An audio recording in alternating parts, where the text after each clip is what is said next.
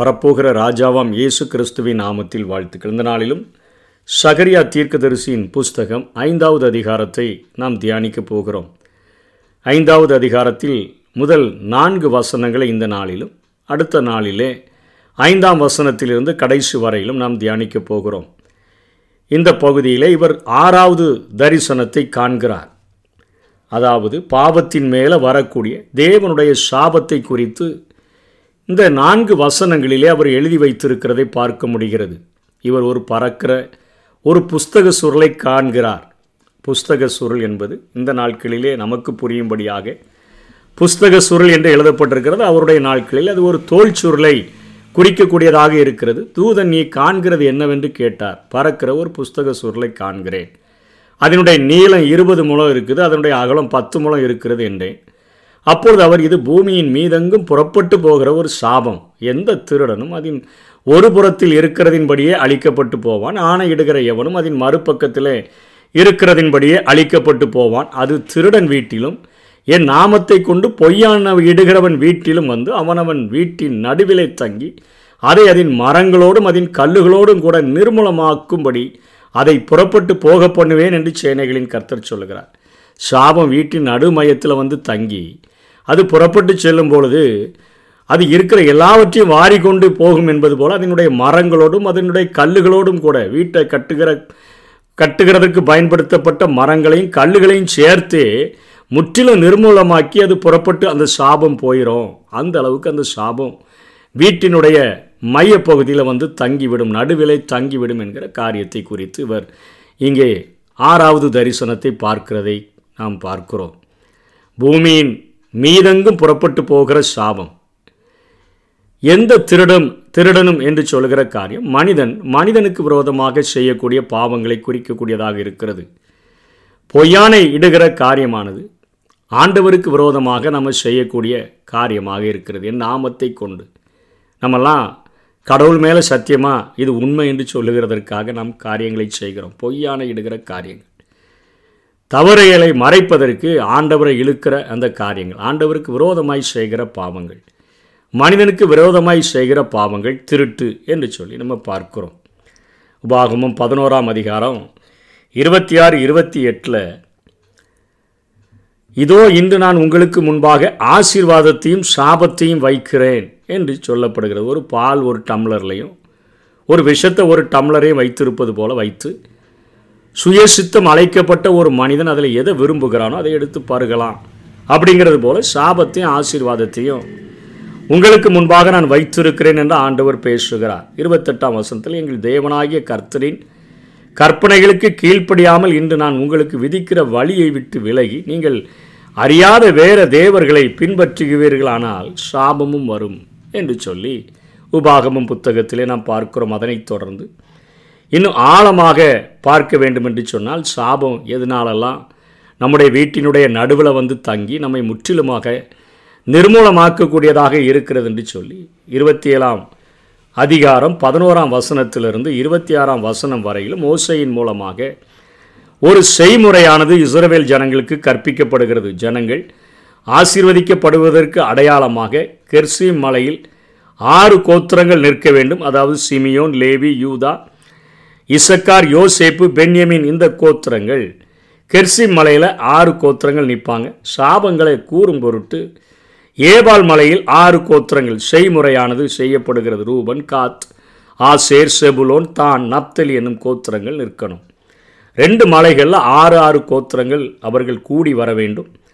பதினாலாம் வசனத்தில் லேவியர்கள் உரத்த சத்தமிட்டு இஸ்ரவேல் மனிதர்கள் எல்லாரையும் பார்த்து அவங்க சொல்லுவாங்க விக்கிரகத்தை உண்டு பண்ணி ஒளிப்பிடத்தில் வைக்கிறவன் சபிக்கப்பட்டவன் ஆராதனை முறைமைகளை தேவனுக்கு கொடுக்க வேண்டிய கனத்த மகிமை வேற எந்த ஒரு காரியத்திற்கு கொடுத்தாலும் அவன் சபிக்கப்பட்டவன் என்று சொல்லும் பொழுது ஜனங்கள் ஆமேன் என்று சொல்ல வேண்டும். தன் தகப்பனையும் தாயையும் தூசிக்கிறவன் சபிக்கப்பட்டவன். இன்றைக்கு சட்டத்தில் தகப்பனையும் தாயும் சூ தூசிக்கிறான் அப்படிங்கிறதுனால மிகப்பெரிய தண்டனைகள் கிடைப்பதில்லை. ஆனால் பரலோக நியாயாதிபதி அதை பார்த்து கொண்டிருக்கிறார். அவனை குறித்து வேதம் சொல்லுகிறது சபிக்கப்பட்டவன் ஜனங்கள் ஆமேன் என்று சொல்ல வேண்டும். பிறனுடைய எல்லைக்குறியை ஒற்றி போடுகிறவன் எல்லையை. அதாவது அடுத்த இடத்துல ஒரு அடியை ஆசைப்பட்டு தன்னுடைய அந்த எல்லைக்குறி கல்லை நட் தள்ளி போட்டு இல்லைன்னா மதில கொஞ்சம் ச தள்ளி கட்டி இப்படிலாம் அடுத்தவனுடைய இல்லை புறம்போக்கு எடுத்து எடுத்துக்கொண்டு அதற்காக தங்களுக்கென்று வைத்து கொள்ளுகிற காரியங்கள் இப்படிப்பட்ட பிறனுடைய வீட்டை பிறனுடைய காரியங்களை இச்சிக்கிற அந்த பாவங்களை செய்கிறவர்கள் அவர்கள் சபிக்கப்பட்டவர்கள் என்று சொல்லும் பொழுது ஜனங்கள் ஆமேன் என்று சொல்லுகிறார்கள். குருடனை வழித்தப்பச் செய்கிறவன் சபிக்கப்பட்டவன் வழி தெரியாத ஒரு பேதையாக இருக்கிற மனுஷனை தவறான வழியில் நடத்துகிற எந்த ஒரு மனுஷனும் அவன் சபிக்கப்பட்டவன் என்று சொல்லும் பொழுது ஆமேன் என்று ஜனங்கள் சொல்ல வேண்டும். இன்றைக்கு கிறிஸ்தவ வணிப மையத்திலையும் இதான் நடக்குது.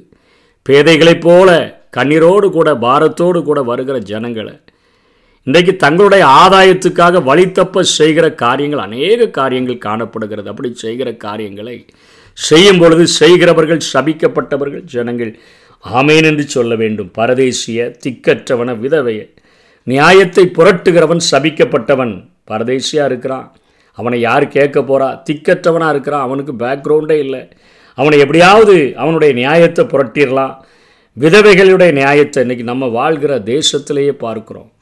கொஞ்ச நாட்கள் பேப்பர்களில் எல்லாவற்றிலும் பிரபலமாக கஷ்டப்பட்டவர்களுடைய அந்த காரியங்களுக்கு குரல் கொடுப்பது போல காரியங்கள் வருகிறது. பின்னாட்களில் அவைகள் பணத்தினால் அப்படியே மூடப்பட்டு நியாயம் கொலை செய்யப்படுகிறதை பார்க்கிறோம். பரலோகத்தினுடைய நியாயாதிபதி அவைகளை பார்த்து கொண்டே இருக்கிறதை பார்க்கிறோம். பரதேசிய திக்கற்றவனை விதவைய அவர்களுடைய நியாயத்தை புரட்டி வாழ்கிறவர்களை ஆண்டவர் விடுகிறதில்லை. அவருடைய வீட்டின் நடுவில் சாபம் வந்து அவர்களை நிர்மூலமாக்குகிற வரையிலும் அவர்களை விடுவதில்லை என்று சொல்லி நம்ம பார்க்கிறோம். தன் தகப்பனுடைய மனைவியோடு தகாத உறவு வைக்கிறவன் மிருகத்தோடு கூட தகாத உறவு வைக்கிறவன் தன் சகோதரியோடு கூட தகாத உறவு வைக்கிறவன் தன் மாமியோடு கூட தகாத உறவு வைக்கிறவன் இப்படிப்பட்ட தகாத உறவுகள் இன்றைக்கு நாம் வாழ்கிற உலகத்தில் இன்றைக்கு ஆணோடு ஆண் திருமணம் செய்து கொள்ளுகிறதற்கு சட்டங்கள் ஏற்றப்படுகிறது பெண்ணோடு பெண் திருமணம் செய்து கொள்ளுகிறதற்கு சட்டம் ஏற்றப்படுகிறது கள்ள உறவுகளுக்கு தண்டனைகள் இல்லை அது அனுமதிக்கப்படுகிற காரியங்கள் எல்லாம் எழுதப்படுகிறது. ஆனால் பரலோகத்தில் ஒருவனுக்கு ஒருத்தி என்ற சட்டம் மாத்திரம் அது எழுதப்பட்டிருக்கிறது. மனுஷனை தனிமையாக இருப்பது நல்லதென்று கண்ட ஆண்டவர் அவனுக்கு ஏற்ற துணையை உண்டாக்கி வைத்திருக்கிறாரே அதைத்தான் ஆதியிலே தேவன் செய்த காரியமாக பார்க்கிறோம். இதற்கு விரோதமான பாவங்களுக்கு சாபம் நிச்சயமாக குடும்பத்தில் வந்து சேரும் என்கிற காரியத்தை குறித்து நாம் பார்க்கிறோம். அவர்கள் சபிக்கப்பட்டவர்கள் என்று சொல்லும் பொழுது ஜனங்கள் ஆமேன் என்று சொல்வார்களாக. பிறவனுடைய பிற ஒளிப்படத்தில் பிறனை கொலை செய்கிறவன் சபிக்கப்பட்டவன் ஒளிஞ்சு கிடந்து ஒருவனை பகைத்து கொலை செய்கிறவர்களுடைய வீட்டில் சாபம் தங்கக்கூடியதாக இருக்குது. குற்றமில்லாதவனை கொலை செய்கிறதற்கு பரிதானம் வாங்குகிற காரியங்கள். கடைசியாக இந்த நியாயப்பிரமாண அவர்களுடைய நாட்களில் கொடுக்கப்பட்ட நியாயப்பிரமாண வார்த்தைகளின்படி செய்யாமல் அதை கை கொண்டு நடவாதவன் சபிக்கப்பட்டவன் ஜனங்கள் ஆமேன் என்று சொல்வார்கள். இன்றைக்கி வேதத்தில் மனிதன் இந்த பூமியில் எப்படி வாழ வேண்டும் என்று சொல்லி அருமையான ஒரு புத்தகத்தை ஆண்டவர் எழுதி கொடுத்திருக்கிறார். அறுபத்தாறு அத்தி அறுபத்தாறு புத்தகங்களை கொண்ட ஒரு அருமையான வேதாகமத்தை மனிதன் இந்த உலகத்தில் எப்படி வாழ வேண்டும் என்று சொல்லி அவர் எழுதி கொடுத்த போதிலும் அதனை ஆறு அறிவு கொண்ட மனிதன் வேண்டான்னு சொல்லிட்டு இன்றைக்கு அறுநூற்றி அறுபத்தாறை நோக்கி பயணித்து ஓடுகிற காரியங்களை குறித்து பார்க்கிறோம். அவர்களுடைய வீடுகளின் நடுவில் சாபங்கள் தங்கி தாபரிக்கக்கூடியதாக இருக்கிறது. அது அவன் வீட்டை கட்டுவதற்கு பயன்படுத்தப்பட்ட மரங்களையும் கல்லுகளையும் சேர்த்து எல்லாத்தையும் வாரிக்கொண்டு போய் அந்த குடும்பத்தை நிர்மூலமாக்கிவிடும் என்கிற காரியங்கள் எழுதப்பட்டிருக்கிறத பார்க்கிறோம். நீதிமொழிகள் மூன்று முப்பத்தி மூன்றில் துன்மார்க்கனுடைய வீட்டில் கர்த்தரின் சாபம் இருக்கிறது நீதிமான்களுடைய வாசஸ்தலத்தையோ அவர் ஆசீர்வதிக்கிறார் என்று சொல்லி பார்க்கிறோம். இப்படிலாம் நிறைய பாவங்களை செய்து செய்து சாபத்தை சேர்த்து வச்சுருக்கிறோம். இன்றைக்கி உலகத்தில் இதுக்கெல்லாம் தண்டனை இல்லை. ஆனால் வேதத்தில் இவைகளுக்கெல்லாம் தண்டனைகள் இவைகள் சாபங்களாக இருக்குதே? எங்கள் தலைக்கு மேலே ஒரு புஸ்தக சுருள் சுற்றி கொண்டே இருக்குதோ? கர்த்தருக்கு விரோதமாய் பாவம் செய்ததற்கு என்ன தண்டனை என்று சொல்லி புஸ்தக சூழலின் ஒரு பக்கம் முழுவதும் எழுதியிருக்கிறதா? அதே போல மனிதனுக்கு விரோதமாய் நாங்கள் திருடுகிற சாபங்கள் நாங்கள் அவர்களுக்கு விரோதமாய் செய்கிற பாவங்களுக்கு என்ன தண்டனை என்று தண்டனை வடிவமைத்த ஆண்டவர் இன்னொரு பக்கம் முழுவதிலும் நிரப்பி வைத்திருக்கிறாரோ? அப்போ எங்கள் தலைக்கு மேலே சுற்றி கொண்டிருப்பது இந்த பாவத்தின் தண்டனையை வடிவமைத்த ஆண்டவருடைய தீர்ப்புகள் தானோ என்கிற ஒரு உணர்வோடு கூட நம்ம வாழும்படியாக அழைக்கப்பட்டிருக்கிறோம் ஒவ்வொரு மனிதனுடைய மேலையும் தலைக்கு மேலே ஒரு புஸ்தக சுருள் அவனுடைய காரியங்களை குறித்து தண்டனைகளை குறித்து வடிவமைத்திருக்கிற காரியங்கள் மேலே பறந்து கொண்டே இருக்குது. அந்த எண்ணத்தோடு கூட நாம் வாழ்ந்தோம் என்று சொன்னால் ஆண்டவுடைய சன்னிதானத்தில் ஒரு மீட்பை பெற்றுக்கொள்ளும்படியாக வாஞ்சிக்க வேண்டும். அதற்கும் வேதாகமும் அருமையான ஒரு வழியை சொல்லுகிறதை பார்க்கிறோம். கலாத்தியர் மூன்றாம் அதிகாரம் பதிமூன்றாம் வசனத்தில் மரத்திலே தூக்கப்பட்ட எவனும் சபிக்கப்பட்டவன் என்று எழுதியிருக்கிறபடி கிறிஸ்து நமக்காக சாபமாகி நியாயப்பிரமாணத்தின் சாபத்திற்கு நம்மை நீங்களாக்கி மீட்டு கொண்டார் என்று சொல்லி பார்க்கிறோம். நமக்காக. கல்வாரி சிலுவையில் ஒரு சாபமான ஒரு அடையாளமாக தொங்கின இயேசு கிறிஸ்து ஒருவர் மாத்திரமே.